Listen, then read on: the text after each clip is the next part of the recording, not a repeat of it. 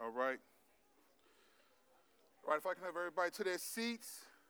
Seemed like when the music cut off, everybody sat down. It was they have to work for me.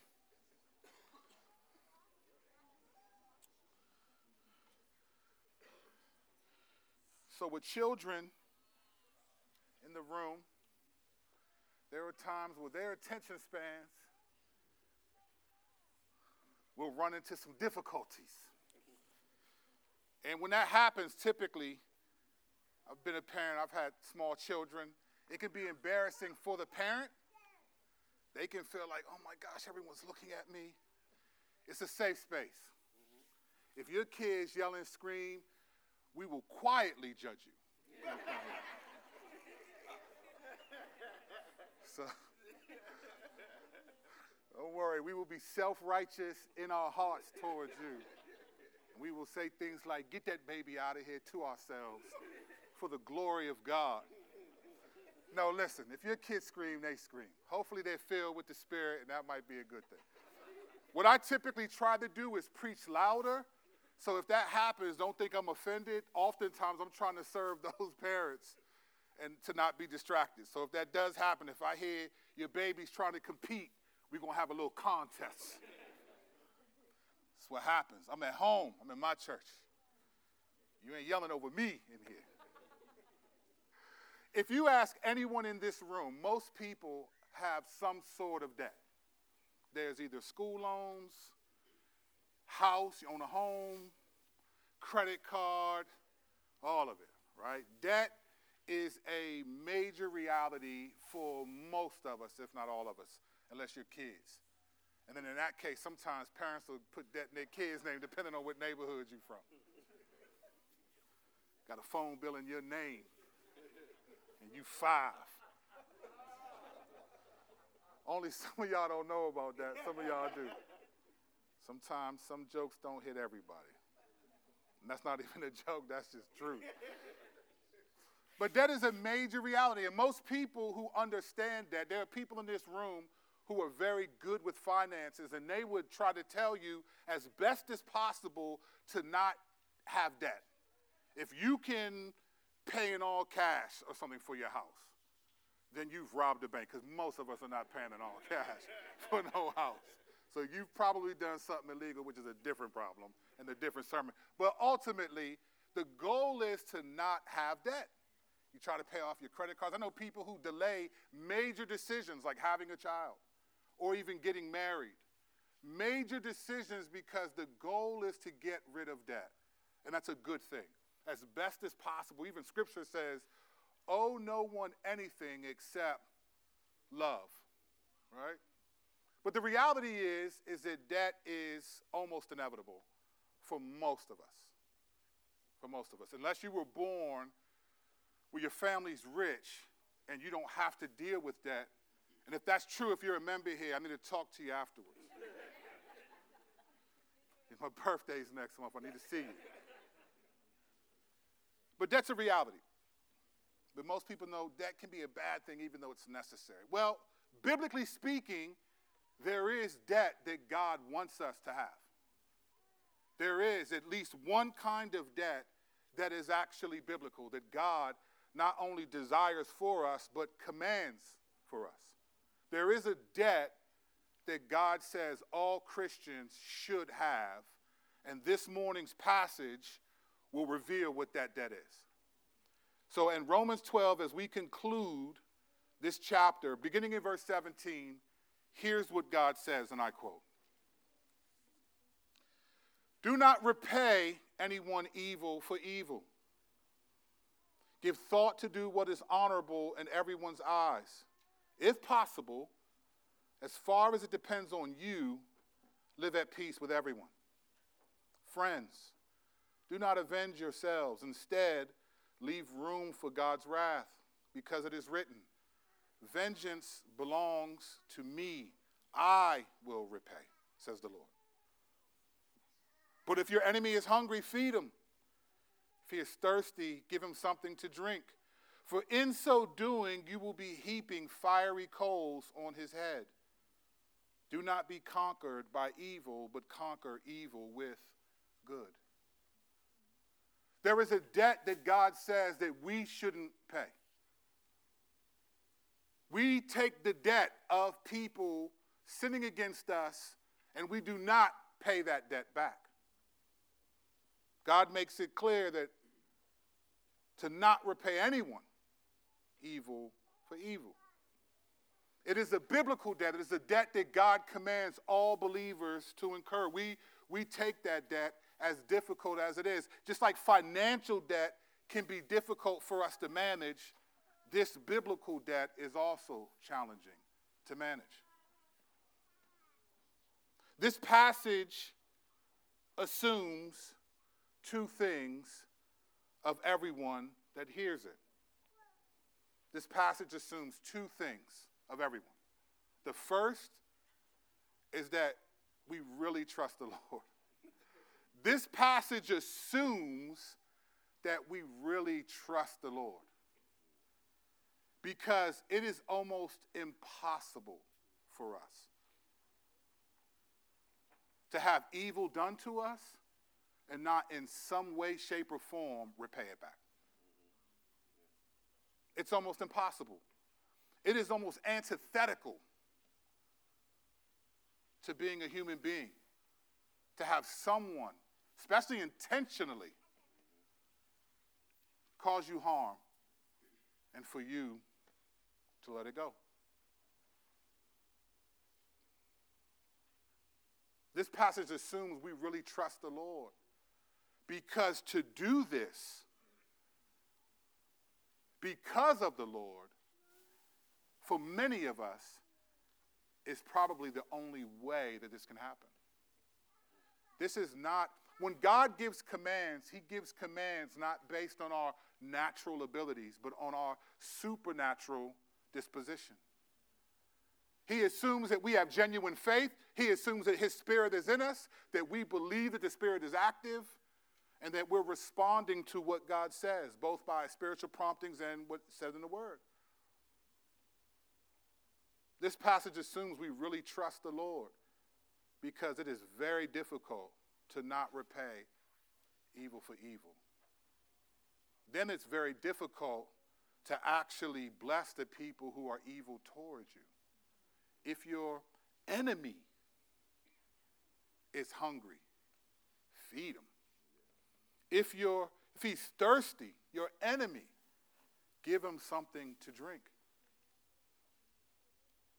This passage assumes that we really trust the Lord, and this passage assumes that we believe that God knows all things and that he keeps his word. It assumes that. It assumes that we believe that God knows the evil that someone is doing to me, that he sees it, and that he's going to keep his word. You see, whether you, whatever political side you lean on, all people are made in the image of God, not just Christians, all people, and all people have within us a sense of right and wrong, a sense of justice, a sense of vindication, a sense of, even as a kid, your child at one of the first, you do something that's not fair, and they're like, that's not fair. Why would they say that? Well, they haven't sat down and taken a course on ethics. They're two years old. And sometimes it's not fair that you won't give them something that they're asking for. Intrinsic within humanity is to be made in the image of God. And so we have what theologians call communicable attributes, ways that we are like God in the ways that we carry ourselves. He created us that way. So a sense of fairness, a sense of right and wrong is not just who, what Christians have, all people have this. This is why societies, even that don't believe in Christ, some have never heard the gospel, have some measure of morality, some sense of right and wrong. It's inherent within people because we're made in God's image. So when someone does evil to us, there's a sense of justice. So we see someone do something to someone else that's wrong. There's a certain indignation. Sometimes it's sinful, sometimes it's righteous. We understand that. So to believe that And to do this, we must believe that God knows all things and that He keeps His word. Because if we're not allowed to do something about this, then we have to believe that He is. Often, when we read these types of passages, we think these are said in light of Jesus. And on one level, that's true, but on one level, it's not. Jesus did not come to usher in a bunch of new commands. I was talking to people who were in the membership class yesterday, and I believe this to be true. I said, I, I, think there's only one command that Jesus said was new. Everything else was a reinterpretation of what the law of Moses said. Jesus would often say things like this You have heard it was said not to commit murder, but I tell you, if you're angry in your heart towards your brother, you've already committed murder. The only time he said, A new command I give to you is in John 13 when he said, Love one another as I have loved you.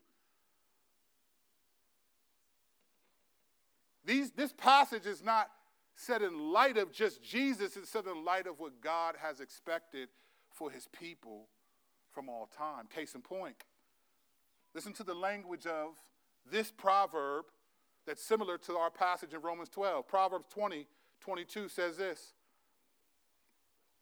Don't say, I will avenge this evil. Wait on the Lord, and he will rescue you. Proverbs 24, 29 says this Don't say, I'll do what he did to me. I'll repay him, I'll repay the man for what he has done. As you can see, these aren't truths in light of Jesus, these are truths in light of God, who is also Jesus. These verses and others like them are showing a continuity in the expectations that God has for his people. Now, last week we talked about the, the passage was, was talking to believers, but it also implicated how we relate to everyone. Well, this passage includes believers, but it's really talking about how we relate to everyone that is not a believer. Of course, it includes believers, it assumes believers.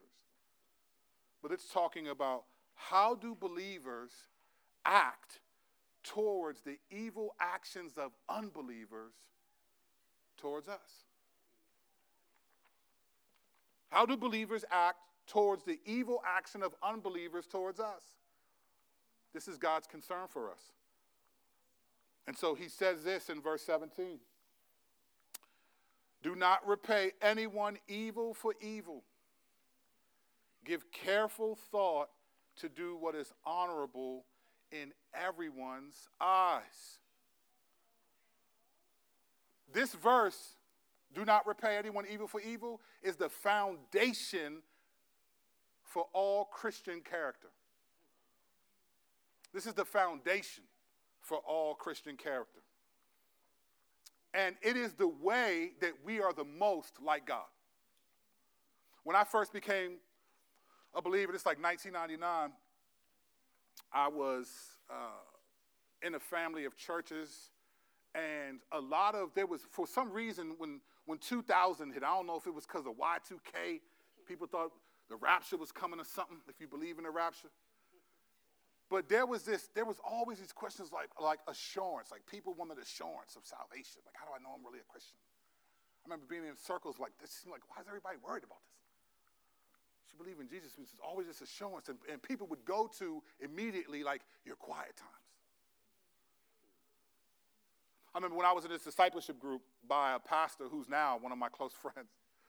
We'd be in this big discipleship group, and he would ask us, we'd all have to report in two weeks.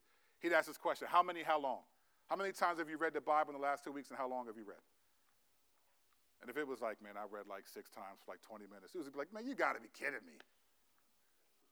There was this sense that maturity is how much you read your Bible.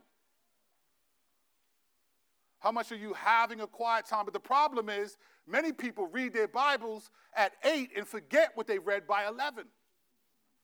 I've done that, right? We've all done that. You ever prayed like, man, you feel like the Lord really met you, you, you really gonna go after this, and as soon as something happens at work, you right back to what you didn't pray about? I know it can't just be me. You right back to where it started as if you didn't pray at all.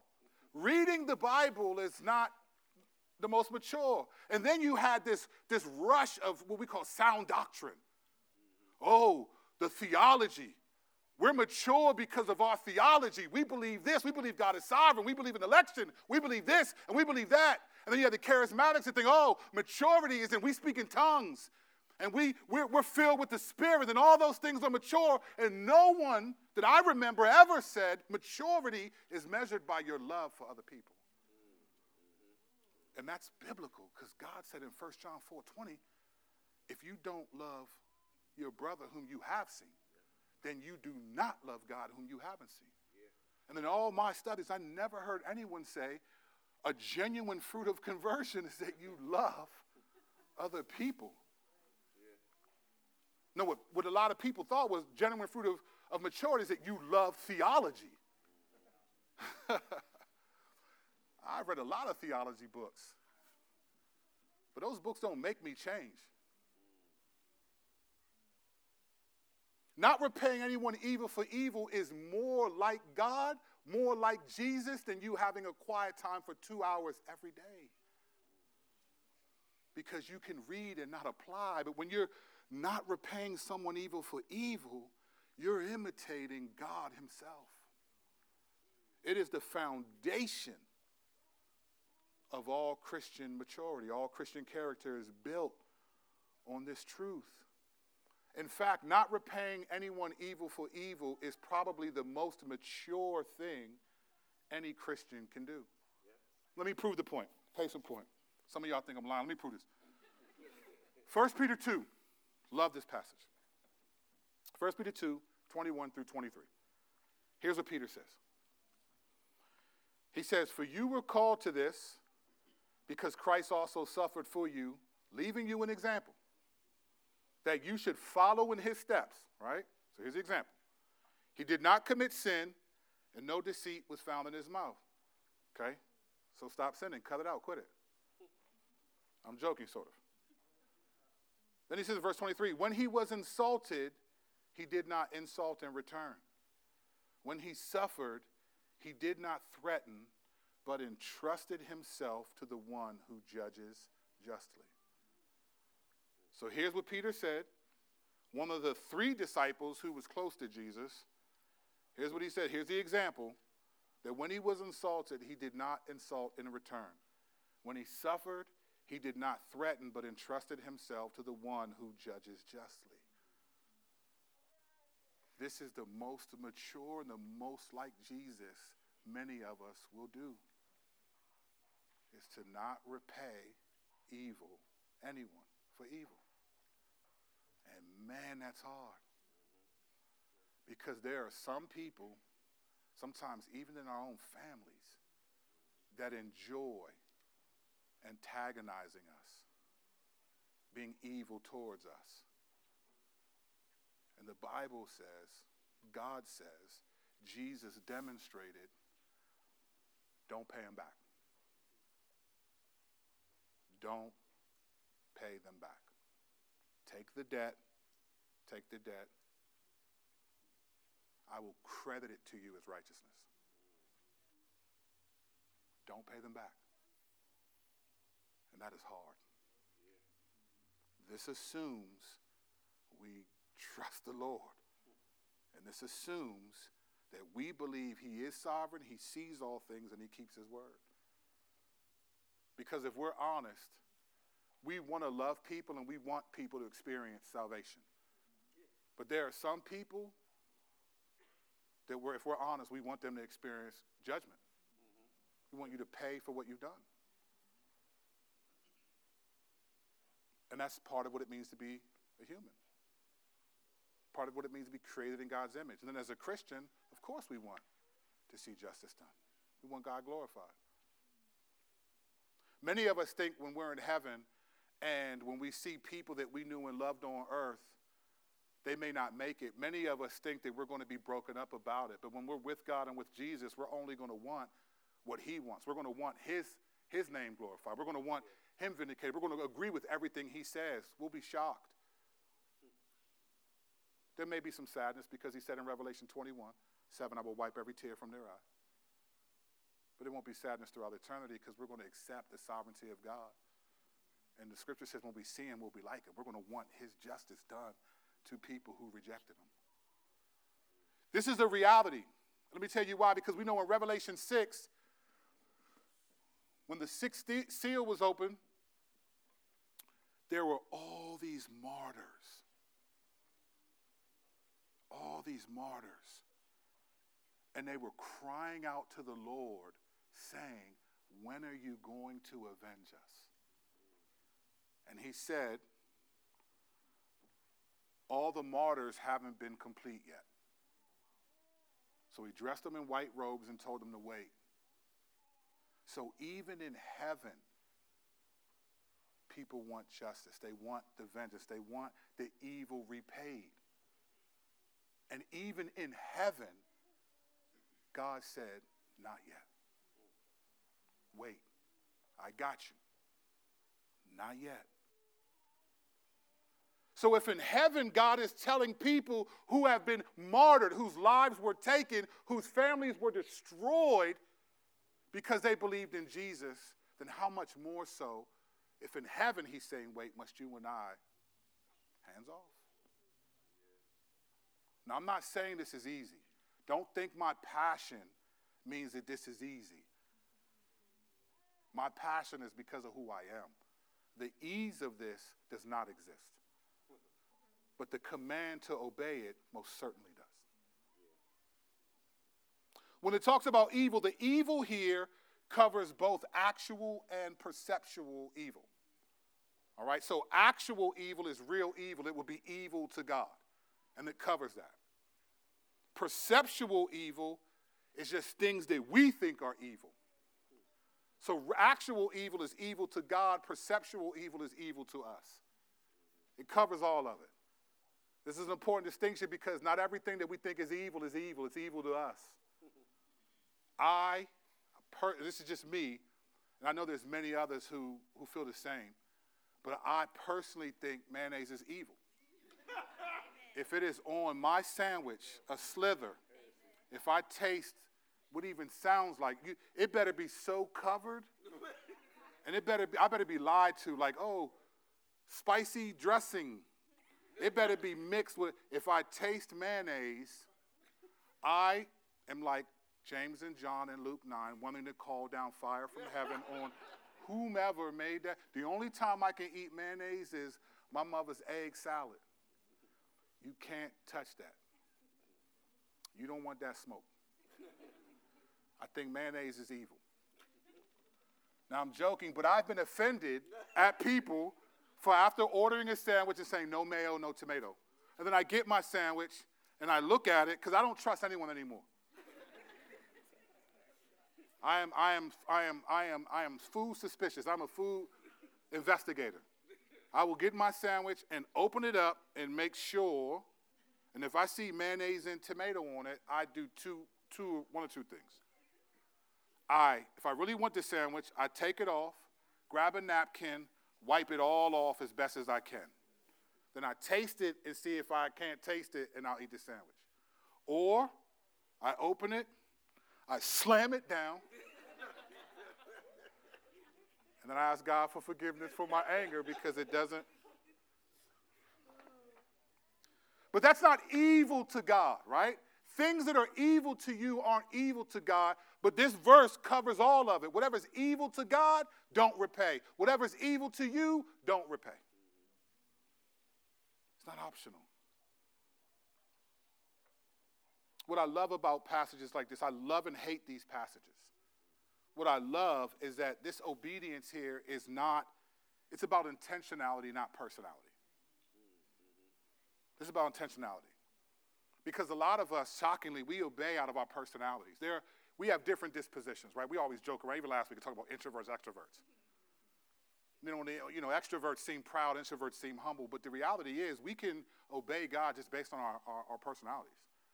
It might not be your natural disposition to get offended and raise your voice. You would never slam down your sandwich. Maybe that's not you.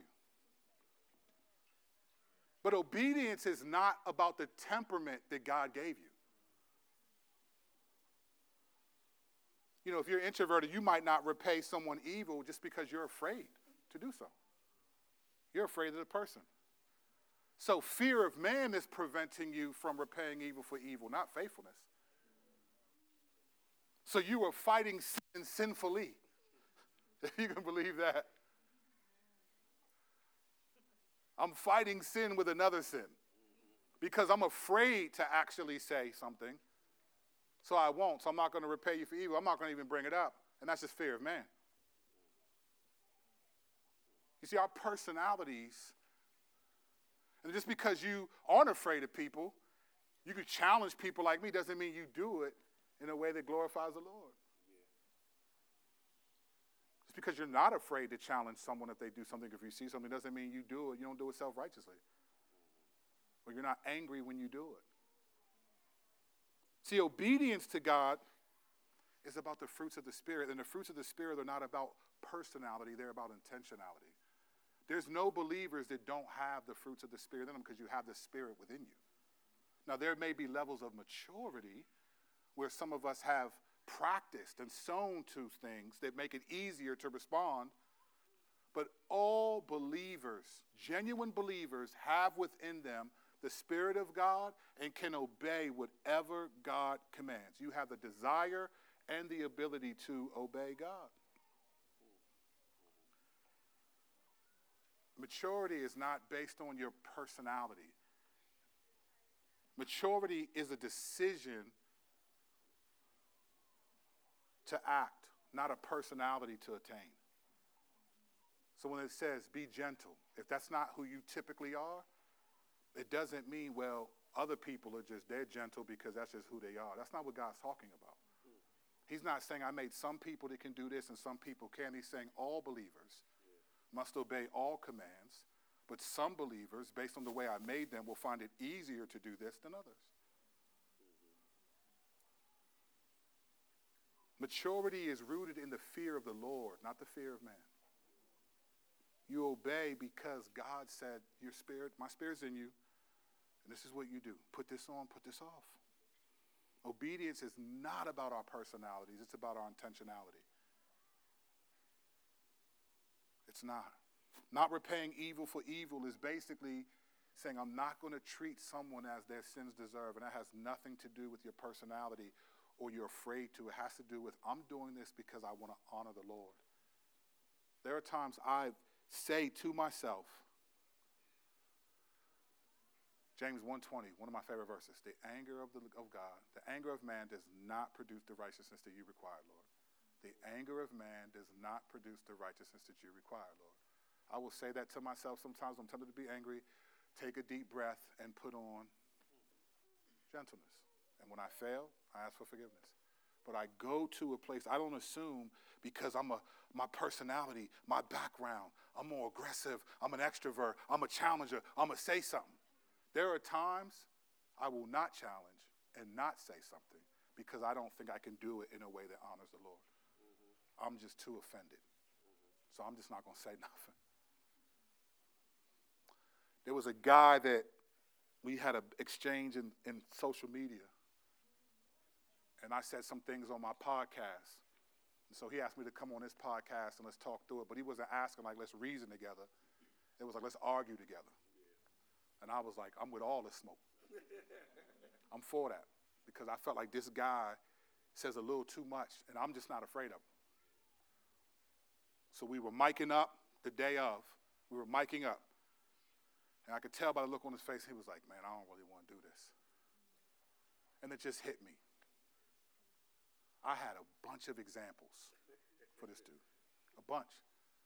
The only examples he could have on me was what I said on my podcast, and it was like three or four statements. Because as aggressive as I am, I'm not out there to, people misunderstand things I tweet, but I'm not out there trying to fight with you. I'm like, man, listen, bro, that's not what I mean. It's text, everyone's easily offended. You tweet some people don't like, they want to tell you about it. And then they get mad when you just don't care if they tell you about it. like, I didn't tweet this to offend you, so I'm not angry that you're offended. I don't care that you're offended because I didn't tweet this to offend you. It's Twitter, it's Facebook. I'm not responsible for you being offended. When we were miking up, I saw this, and I just said to myself, you know what? I need to ask him for forgiveness for the things I said on the show before I say anything else. And so we went live. We went live. He has thousands of people on his YouTube. A lot of people are watching this. And so as he set, this, set it up, I just said, bro, I just want to ask you for forgiveness first. I was specific about what I was asking for forgiveness for. I wanted to be clear because there were things that he said I was wrong in that I wasn't wrong in. And I said, I'm not asking you for forgiveness for this because I think this is true and we can have that discussion, but here are the things I said I was wrong. And that changed everything. Hundreds of people got to us like, wow, that was incredible. Sometimes your ability to confront doesn't mean you do it in a way that honors the Lord. It's not about your personality, it's about the intentionality. I want to do things because it honors the Lord. And if I'm wrong, I want to be wrong.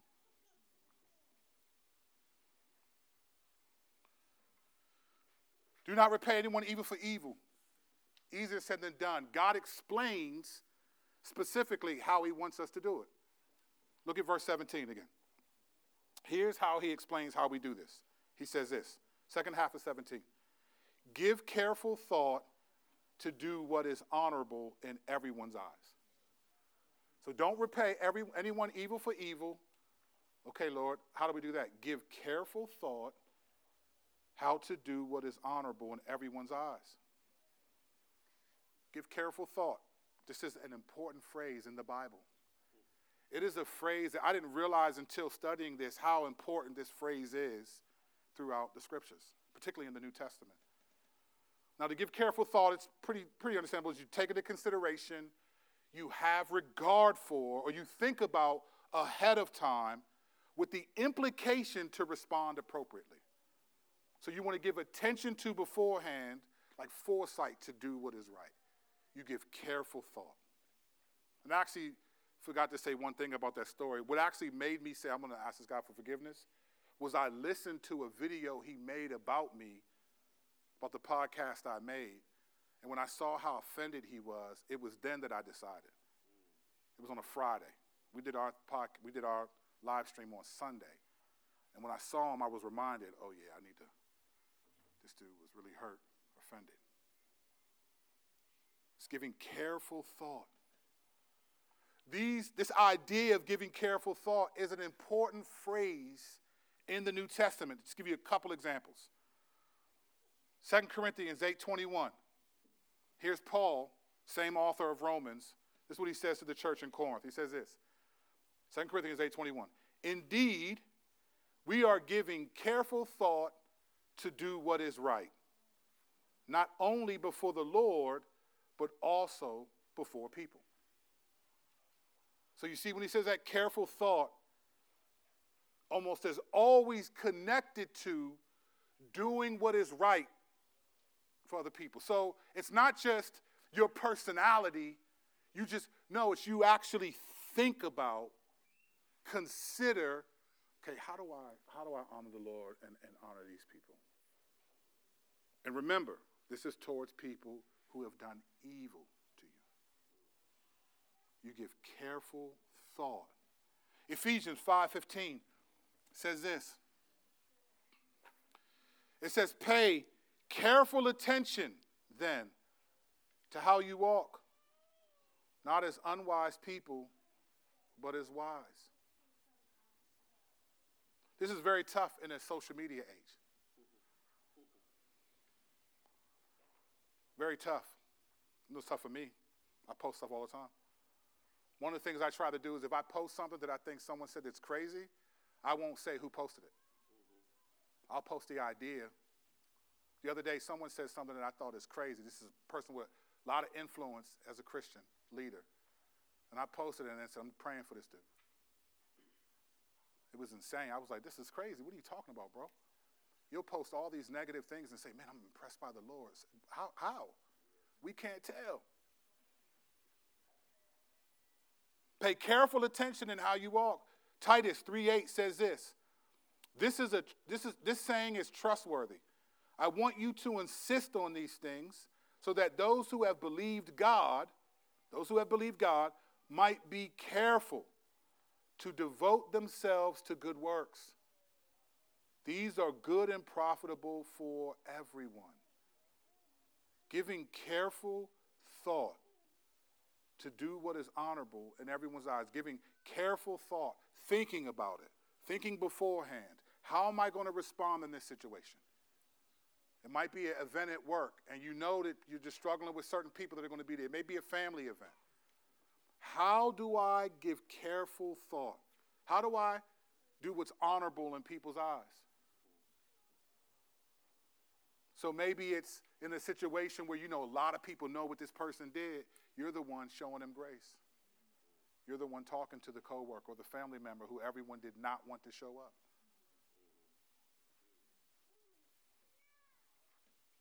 Give careful thought is how we not repay people evil for evil. It cannot be instinctive. Because if it's instinctive, oftentimes our instinct will be the opposite, or we'll be cognizant and trusting our personalities. Yeah. Just because you didn't say anything publicly doesn't mean you're not saying something in your heart. So God isn't telling us to rely on your personalities or rely on instinct, but to give careful thought. This is a command that is peppered throughout the New Testament. I only gave three examples. The believer must live a careful life, means a thoughtful life. Not instinctive, not just reactional, but careful. There are plenty of times I'm like, you know what? I'm going to erase it. I need to sending this tweet out. I'm not going to say this to this person. I'm not even bringing this up. You know what? Whatever. I've sinned against people way more than. We give careful thought. Now, this phrase, honorable, give careful thought to do what is honorable in everyone's eyes, can be some, somewhat, somewhat of a challenging phrase. Because it sounds like, well, I got to please everybody. That's not exactly what it means. God isn't saying give careful thought to serve what everyone else would consider as honorable. That's not what he means. I'm going to read you a, a, a, quote from Leon Morris in his commentary on Romans. And here's what he says about this verse. I thought this was outstanding. He says this about this being honorable, giving careful thought to do what is right. He says this He is not appealing to his readers to fall in with generally accepted moral maxims. Says people's minds are darkened, and they will not always approve what is right in the sight of God. He is calling on them to live out the implications of the gospel. Their lives are to be lived on such a high plane that even the heathen will recognize the fact. They will always be living in the sight of non Christians, and the way they should live should be such as to commend the essential Christian message. So God isn't saying do what's honorable in front of people because people are sinful. And most of us are surrounded, we're outnumbered. Christians are outnumbered in the world, in our countries, in our on your jobs. The only time you're not outnumbered is right here. We are the majority in this room, believers. Apart from this, we are outnumbered unless you work for some Christian organization. When he says do what's honorable, it's do what's honorable to God in everyone's eyes. And if you're trying to figure out well, what does that look like, always start with what are the fruits of the Spirit? Start with 1 Corinthians 13, 4 through 8. Okay, what does love look like? What's the action that love is required? Okay, love is patient, love is kind, it is, it is not rude, it does not insist on its own way. All right, let me make sure I'm not insisting on my own way. You go to your job and you have an idea and you offer an idea and someone else offers another idea and you're offended because you want it to be your idea and you think your idea is better and it may be better, but God may be doing it to, tr- to show you to be humble and so you say, okay, we can go with that.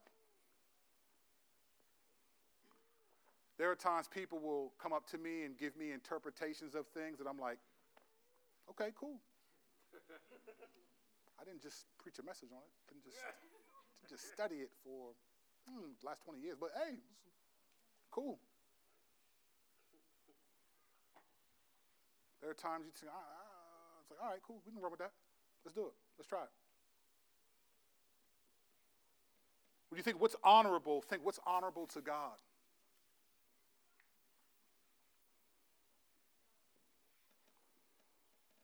And then we get to my One of my top five favorite verses in the Bible. Verse 18. God says this if possible, as far as it depends on you, live at peace with everyone. So don't repay everyone evil for evil. Do what's honorable. If possible, as far as it depends on you, live at peace with everyone. We give you three reasons why this is one of my top five favorite verses in the Bible. This might be top two. The first reason is this because God understands the difficulty of interpersonal relationships. God is communicating, He understands the difficulty of interpersonal relationships. He understands it is challenging. Sometimes it's others, sometimes we're the ones that are challenging.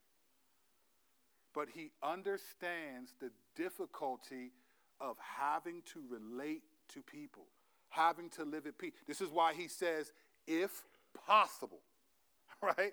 Those two words are God communicating to us that if possible is God saying two other words I know. right? If possible is God saying, I know. Three words I know, fam. he knows it's difficult to relate to people and to get people and to, to love you, to try to live at peace. I love that God says this. If possible, because there will be some situations it's not possible. All of us may have someone already, it's just not possible. There's nothing you can say or do except agree with everything they say for you to live at peace with them. It's just not possible. And God understands that. He understands the difficulty in interpersonal relationships, if possible. Second reason why it's one of my top five favorite verses is because he says in this verse Christianity is not about making people like you. Being a Christian is not about making people like you. This is why he says, look, live it as far as it depends on you, live at peace with everyone. He doesn't say, as far as it depends on you, make them live at peace with you. He says, as far as it depends on you, you live at peace with them, if possible. Christianity is not about making the world like us. This is a big deal because a lot of the challenge with Christianity in America, even, is we're caving on things that the Bible has said for 2,000 years so that we can be more loving in the culture. Because we think if people are offended, then we are offensive. And the Bible is clear that everyone who's offended at you is not because you were offensive to them. Some people will not live at peace with your biblical conviction. And if you think that you're supposed to make people live at peace with you, then you will change your biblical conviction for their benefit but not for yours. I've said this before in the church, and I stand by this statement. I will never let a non Christian, a person who doesn't know Jesus, tell me how I'm supposed to be more like him. Right, right. Because you don't know him. So I'm not taking my cues from you. That would be like going to a marriage seminar talking about how to have a faithful, lasting marriage by a dude who's never been married. He might say some good things, but fam, you ain't been there. You haven't been there. How to raise godly kids, and you ain't got no nephews, no, no nieces, no nothing. You ain't even been around kids. You ain't been around kids since you was one. Now, that doesn't mean you can't learn from people in different seasons of life, but experience sometimes is helpful. But when it comes to how to glorify God, I take my cues from the scriptures and from other believers whom I trust. I'm not taking my scriptures, my cue from someone on Twitter who doesn't like what I said.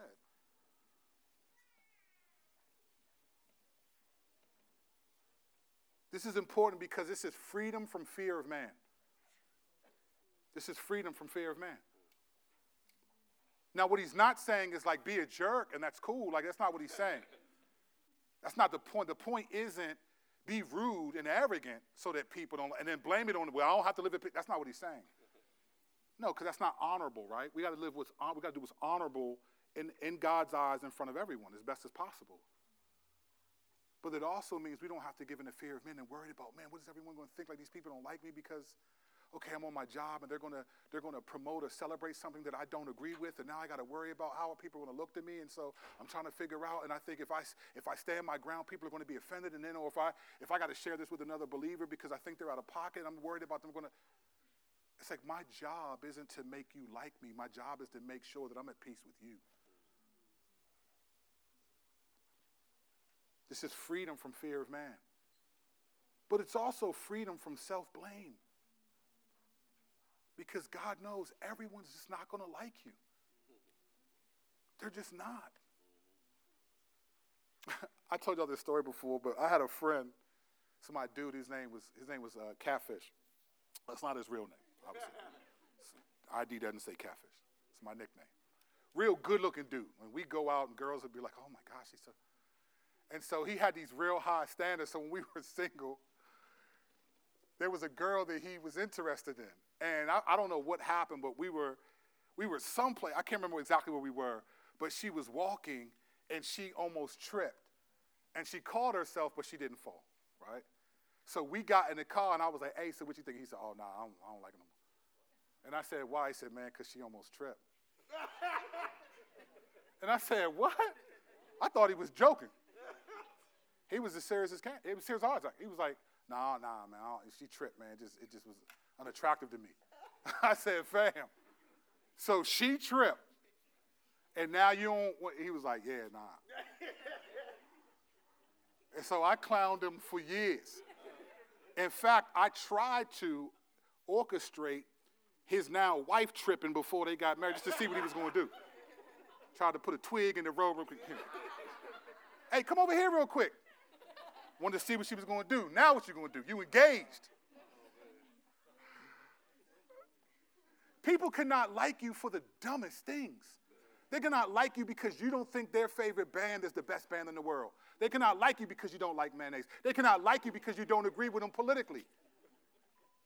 Right? That's a big one, right? People don't like you if you don't agree with them politically. People don't, people don't like you if you don't think the cause that they think is the most important is most important to you. People cannot like you for almost anything.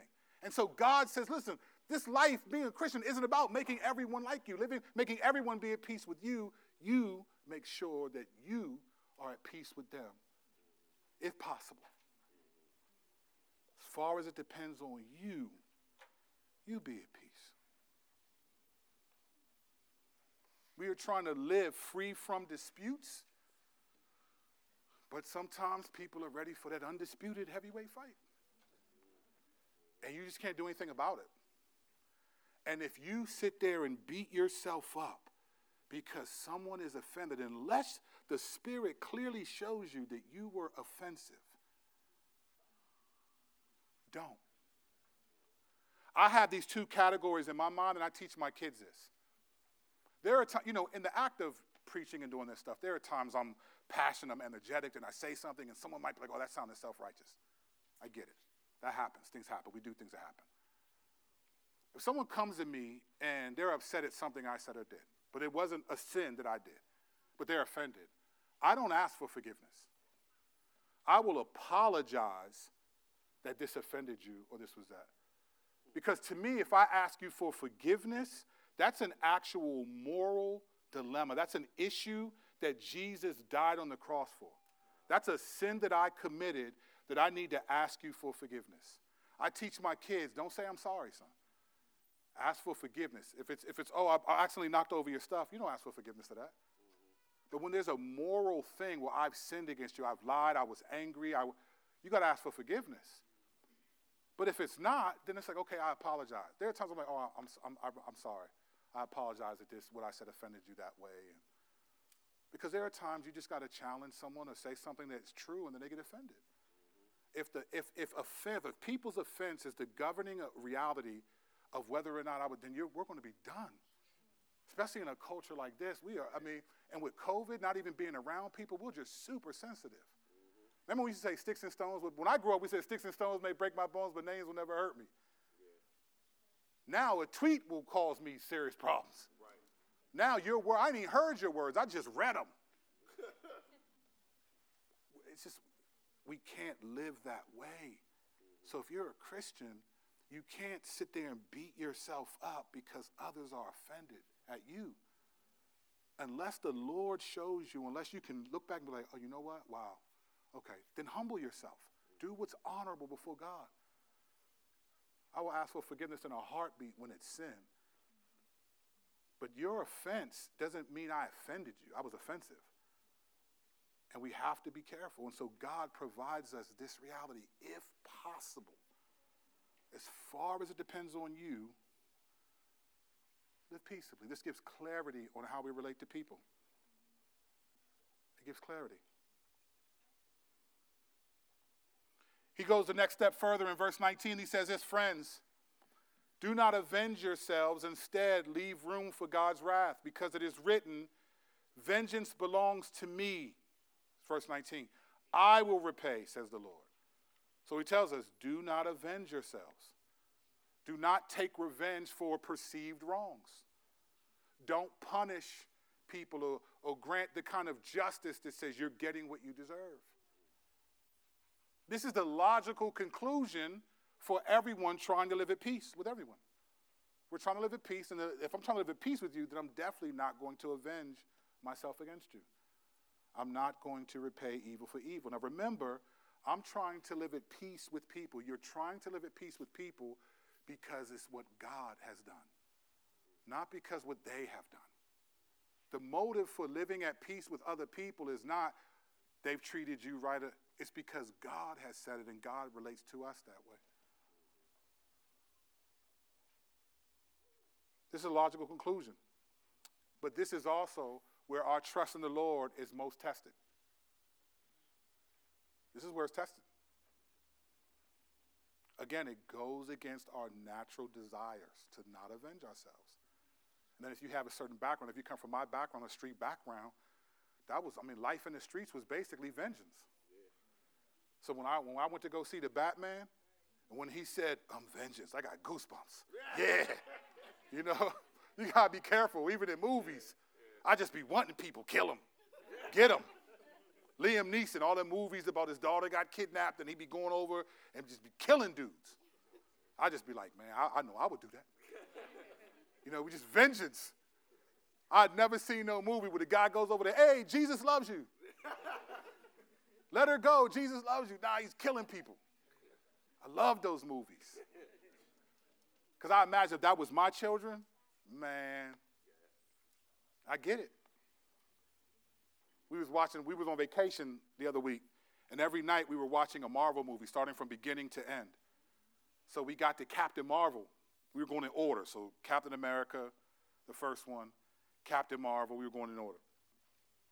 And at the end, I had forgotten this scene.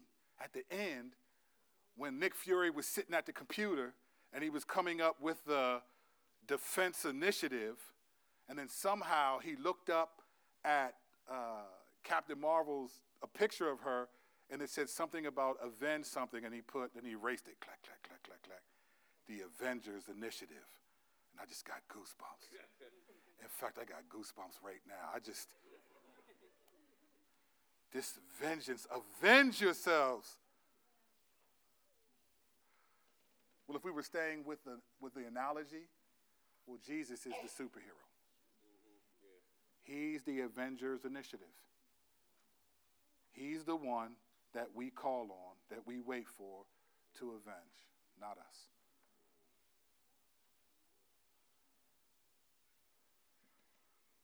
But we have to trust him. He says, Leave room for God's wrath. It's an important statement. You know, as believers, we have a small picture of what God's wrath looks like. Like we don't, we can't see it, we didn't see it. I mean, the movie The Passion of the Christ was a movie, but it was to me probably the closest that I've seen on camera of what it possibly looked like. But we understand that Jesus took on the full wrath of God for six hours on the cross. we understand that reality. We, we sing songs, our eyes water, we, we are affected by, we are grateful for. We talk about amazing grace because of that particular moment. So when he says leave room for God's wrath, we understand that wrath was already was already had on our behalf in Jesus. But what happens when we avenge ourselves we say the cross isn't a sufficient act of vengeance. When we avenge ourselves, the cross is not a sufficient act of vengeance. Let me explain. You see, in faith, we accept the wrath of God for us, right? Many of us understand that without Jesus, we would have no hope in eternity. We may have fun in this life, but we'll regret all of it in the next life. We understand that being a Christian means we are not going to do and be able to do everything and have all the pleasures that people who are not Christians have, but we accept that because of the wrath that God poured out on our behalf. We understand that wrath is serious and that we needed it for us to be saved. We believe it was sufficient for us. But if we take vengeance on other people, then we don't trust his wrath to be sufficient for those who have done evil to us. We think, well, that was good for us, but now I'm going to be God. We discard the wrath of God on the cross because now our wrath is somehow more important. So then the cross doesn't have the authority or the power when we take vengeance because we're saying in that moment that Jesus' death on the cross and that vengeance was good, but it's not going to work in this situation. I need to do something and we belittle the vengeance of God on the cross. If the vengeance of God on Jesus was sufficient for us, then let God's vengeance be sufficient for them. And here's why. Because how do you and I know? How do you know that you're not repaying someone evil for evil is going to be used by God to help them see that the vengeance that was coming to them can be forgiven in Christ. But if you take vengeance as a Christian, then you're saying to this person, the cross can't save you. The cross is important, but it's not important for you. I'm judging you.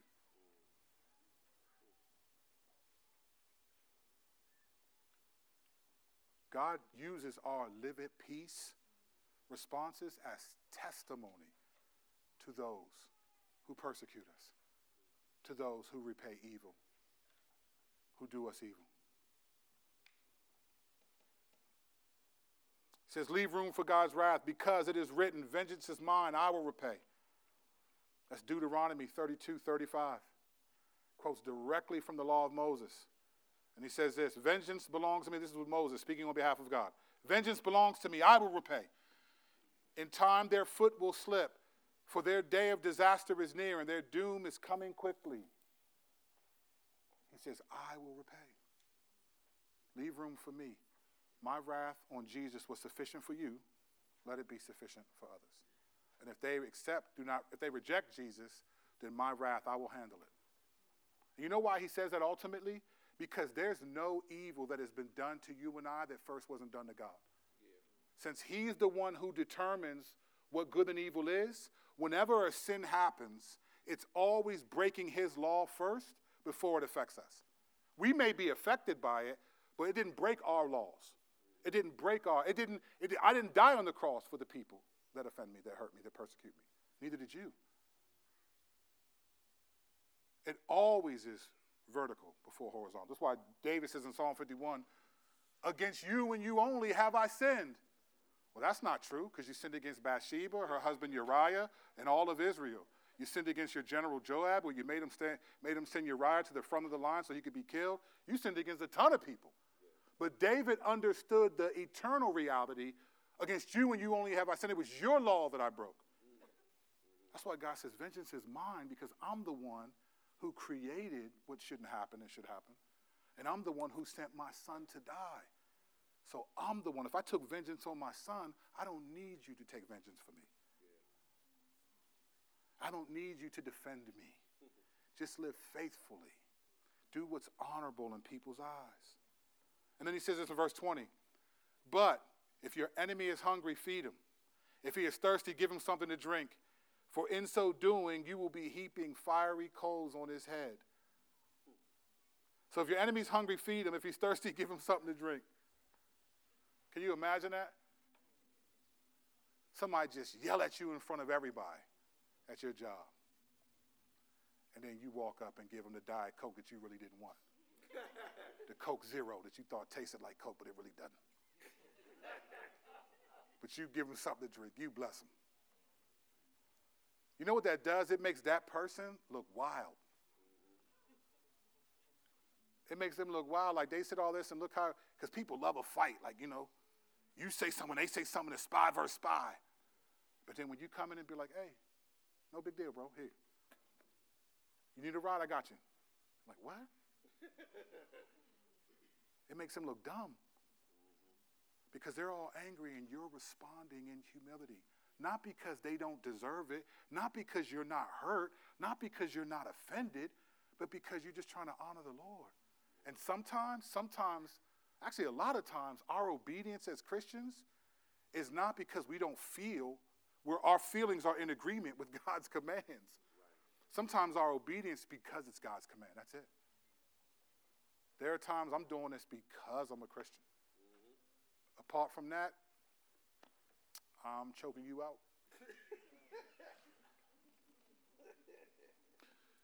you know what's funny? Guess who's God? Who? Guess who was God's enemy that He fed and gave something to drink to? Us. We were God's enemy at one point. Some of you don't believe me. Prove it. Ephesians 2. Ephesians 2. Listen to this. And you were dead in your trespasses and sins, in which you previously walked according to the ways of this world according to the ruler of the power of the air, the spirit now working in the disobedient. We too all previously lived among them in our fleshly desires, carrying out the inclinations of our flesh and thoughts. And we were by nature children under wrath, as the others were. But God, who is rich in mercy, because of this great love that He had for us, made us alive with Christ, even though we were dead in trespasses. You are saved by grace. God is asking us to do to others what he did to us. We were enemies of God that did not deserve his grace but his wrath. And he decided not to repay us for our evil, but to allow his son to do it. Don't ever let that get so familiar that it doesn't affect you. Don't ever let it get so familiar that you think, well, I know, but there are no buts.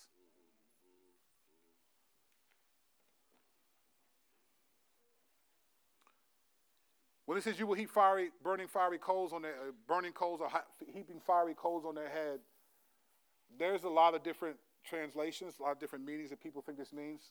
The two most prominent are that it increases the judgment against the person. So when you heap fiery coals, it increases God's judgment on that person, or they feel a sense of shame at the treatment that they've given you.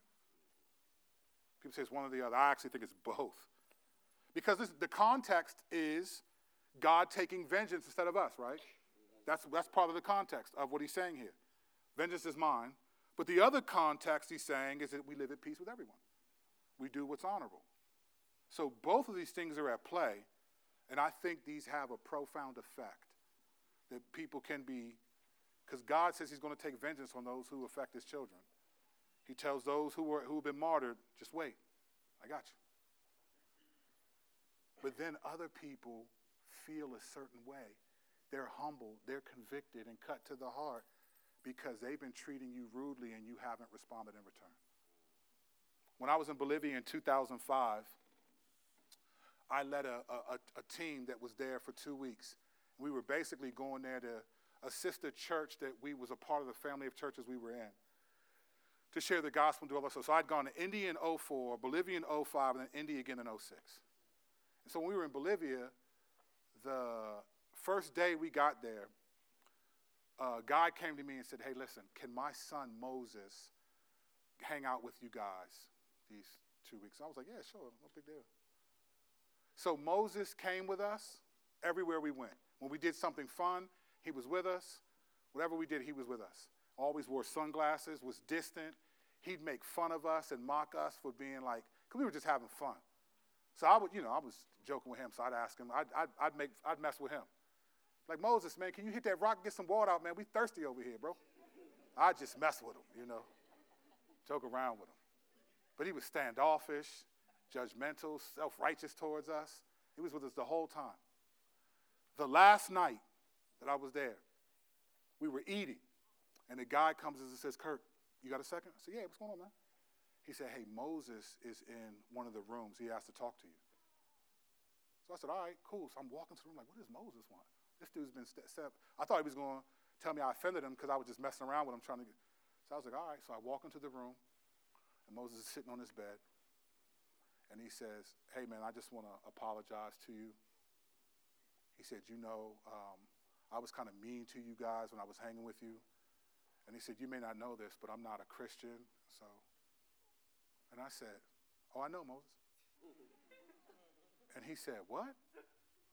I said, I know, yeah.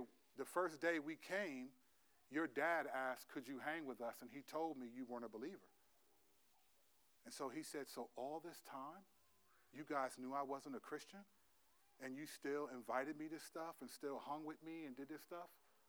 And I said, Yeah. And then he just started weeping. And then I started weeping. And then I just preached the gospel to him. We walked downstairs, and I said, Hey, guys, Moses accepted the Lord just now. And everyone erupted.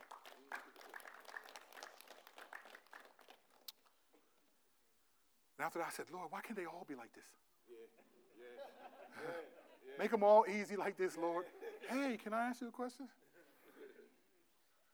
One you was like, dag out, let's pray for those moments.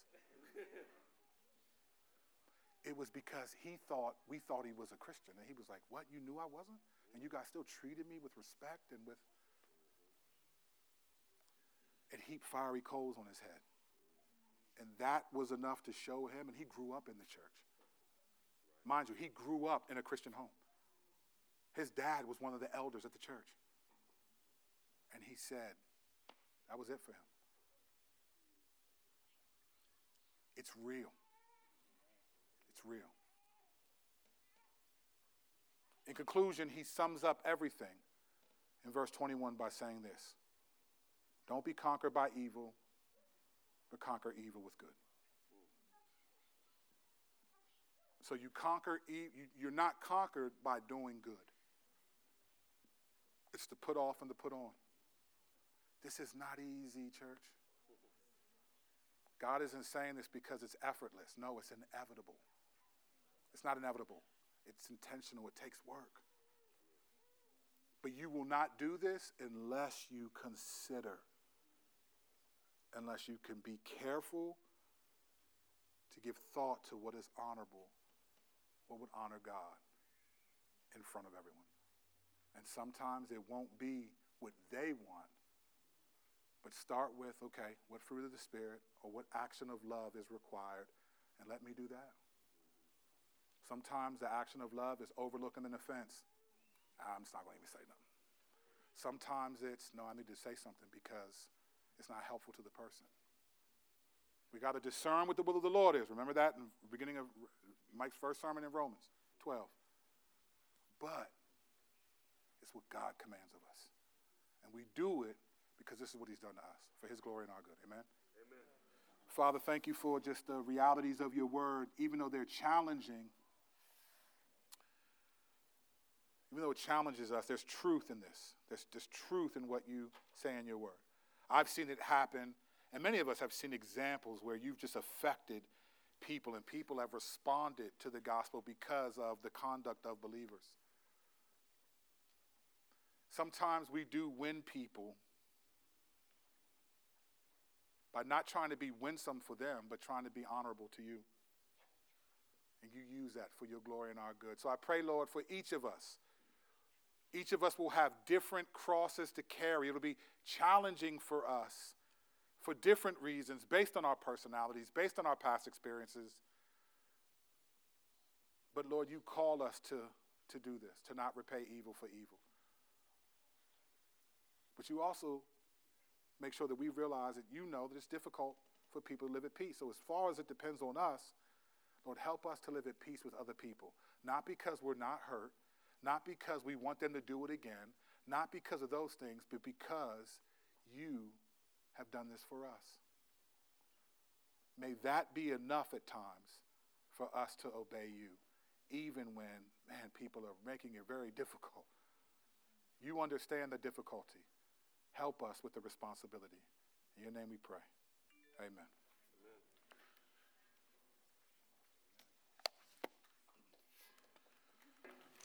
Thank you.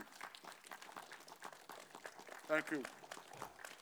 I'll be, uh, I'll be, I'll be at uh, Club uh, on Tuesday and Thursday. I'll be at Club H in DC.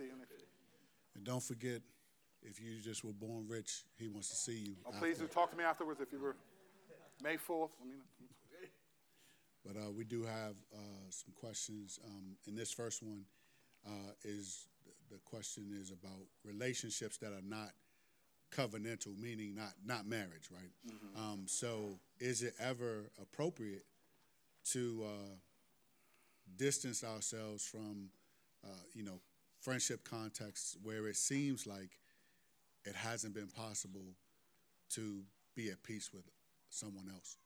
Sure, 100%. Uh, so Jesus said in Matthew 10, he said, I didn't come to bring peace but a sword. I came to cause division between a mother and a daughter, a father and a son. And so, so Jesus was saying, I didn't come, like, like people act like Jesus is like this, like this, uh, yeah, like this kind of manic depressant slash pushover, like, please believe in me. Like, no, Jesus said, no, I'm not, I'm not coming here to make everybody feel good. I'm coming here to make everyone holy. And so there are times when our faith in the Lord will cause division in our relationships.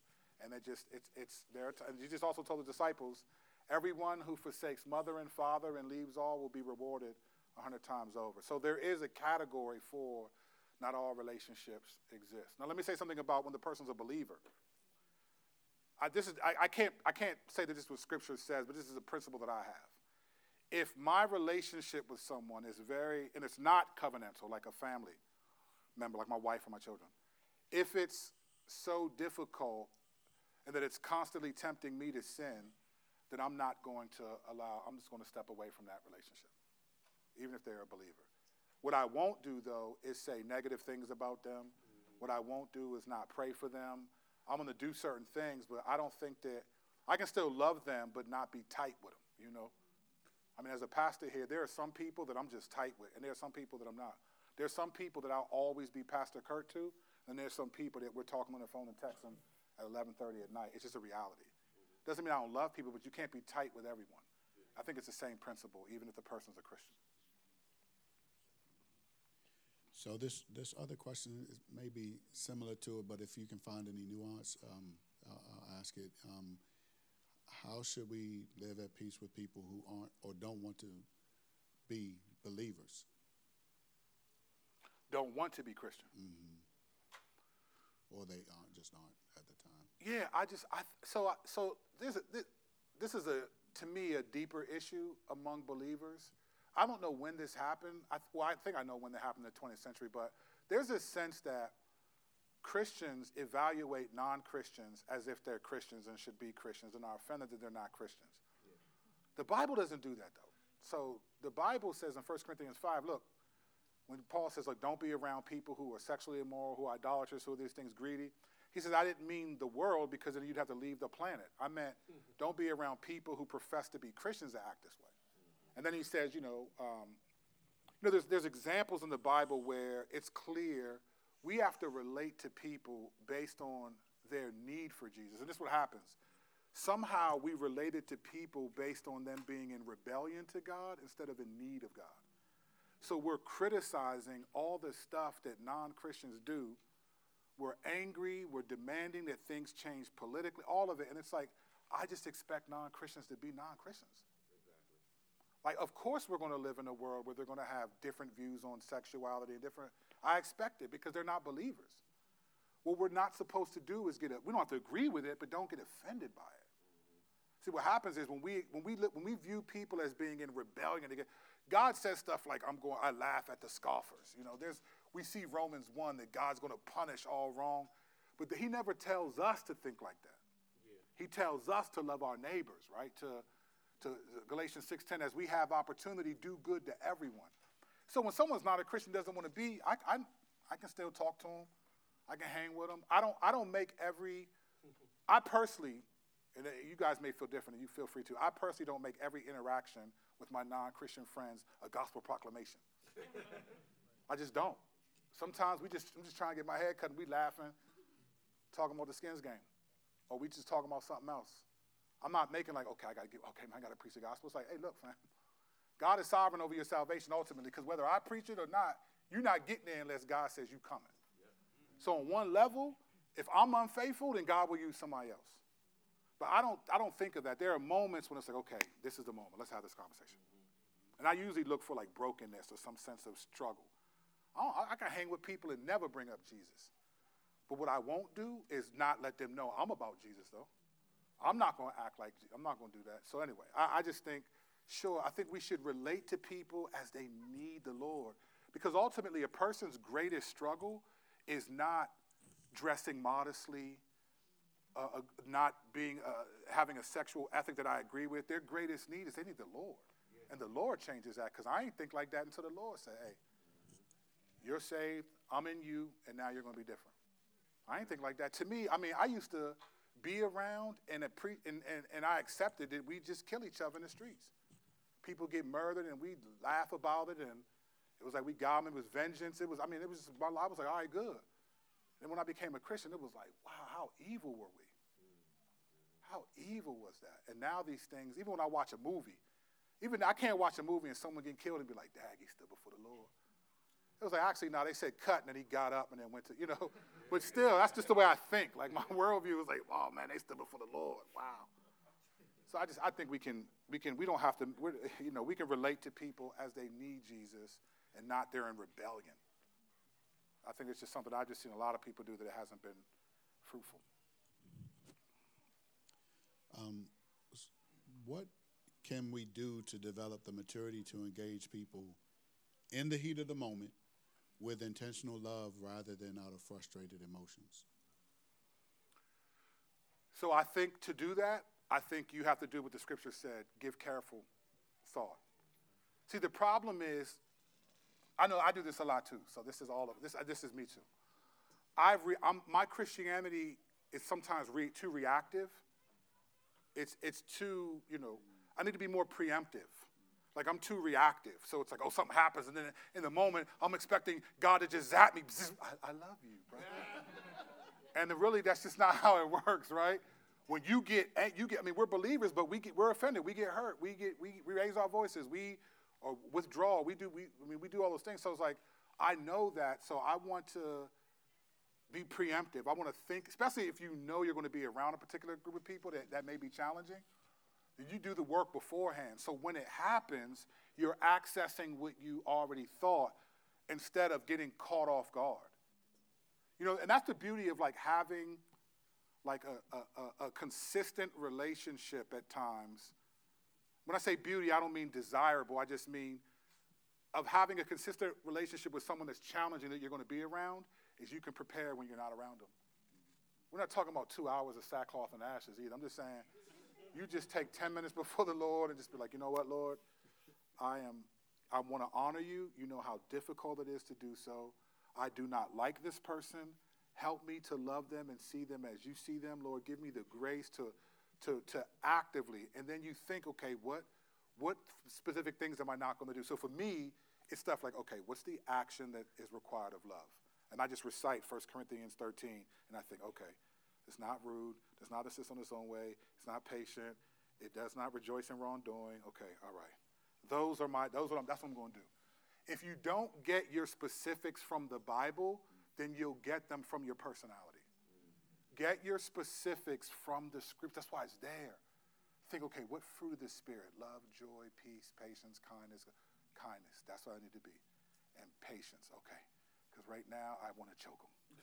so it's like, all right. So it's like, okay, get your specifics from the scriptures. Almost every letter, Colossians, Philippians, uh, Thessalonians, Corinthians, they all have sections in them that kind of say what you should do versus what. Get your specifics from the Bible.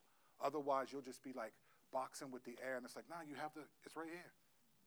It's right there. It's right here, and you say, okay, Lord, this is what I need. Help me to be this way because I. And I'm honest with the Lord. I'm like, Lord, I don't like them.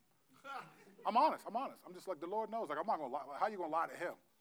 Well, Lord, you know how much I love Him, and He's sitting there like. looking at Jesus like, listen to this.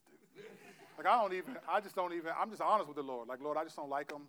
They're challenging for me, but that doesn't mean it's, it's how I feel, but it's not right. Let me be faithful according to either change my heart or let me at least act the way I'm supposed to act. Because sometimes we think, change my heart, Lord. And then you think, my heart's not changing because you're spending so much time thinking about how much you don't like him. It's hard for your heart to change. Mm-hmm. So I just think, yeah, those are just, what get your specifics from the Bible. I promise you, you will never fail if you get them from the Bible. If you don't, you're going to get them from other people, you're going to get them from your personality, from just ideologies and psychologies. And it's like, get it from the Bible. What fruit of the Spirit do I need to get to, to interact with this person? And that's what you pray for, and then you act on it. And you believe, just like you have, just like we believe that when we die, we're going to go to heaven, you live in faith like that, right? Live in faith that God has given you that, and then you act that way as best as possible. You take that deep breath, hey, how you doing? That's not fake. That's not fake. That's being faithful. Faithfulness is not making I feel this way, I do this way. No, that's just being human. Faithfulness is sometimes I don't feel this way, but this is what God says. That's it.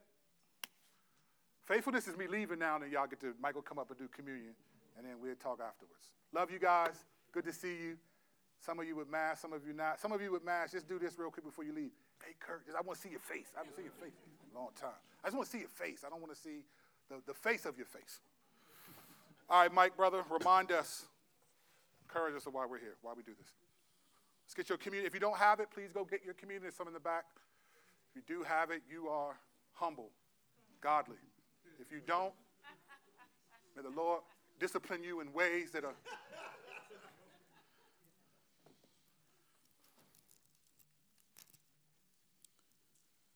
Well, many of us are aware that uh, next week we will celebrate the